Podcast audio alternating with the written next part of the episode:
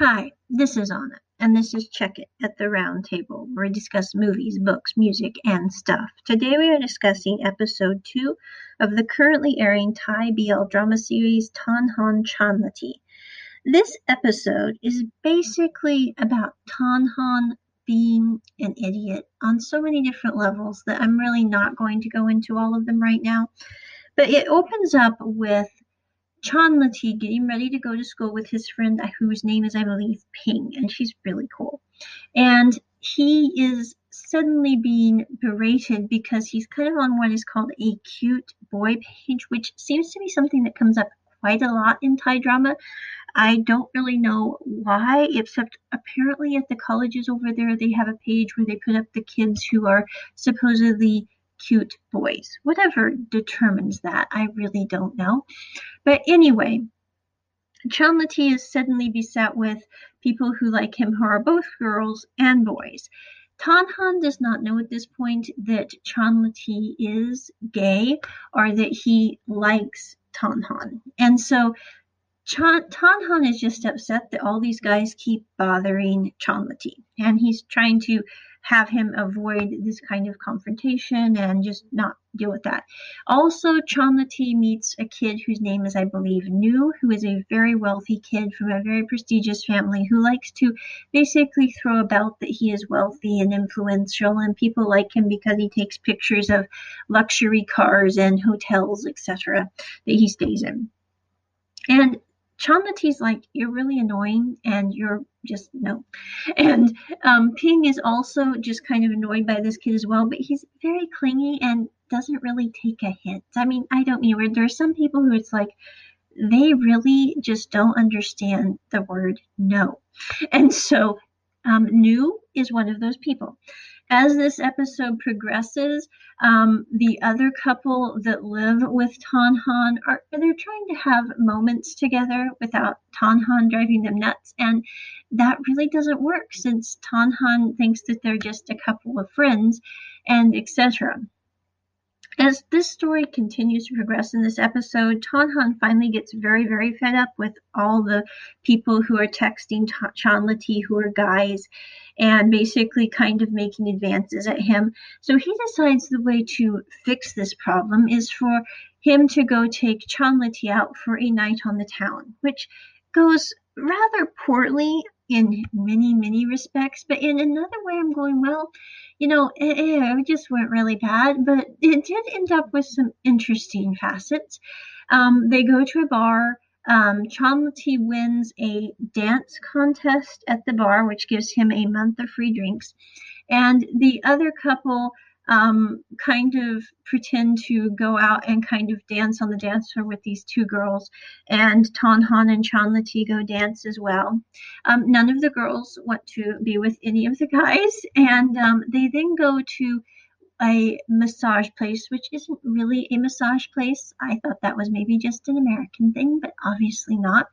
And the couple just basically asked the girl to please leave them be because they're just glad to have a room and space to themselves without having to deal with Tanhan or Chanlati or the craziness of those two.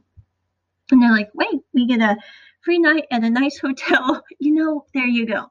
Um, but during that process, they meet this girl who is one of the um, massage people there who really isn't a massage person. And they find out that this is her first night working at this place. And they basically help her so that she no longer has to work there by paying her to pretend to be one of their girlfriends. Basically, they're both vying for her affections, and she's she's quite dramatic. And she's like, "I'd I'd much rather be paid by you to pretend to be your girlfriend than work at a place like this."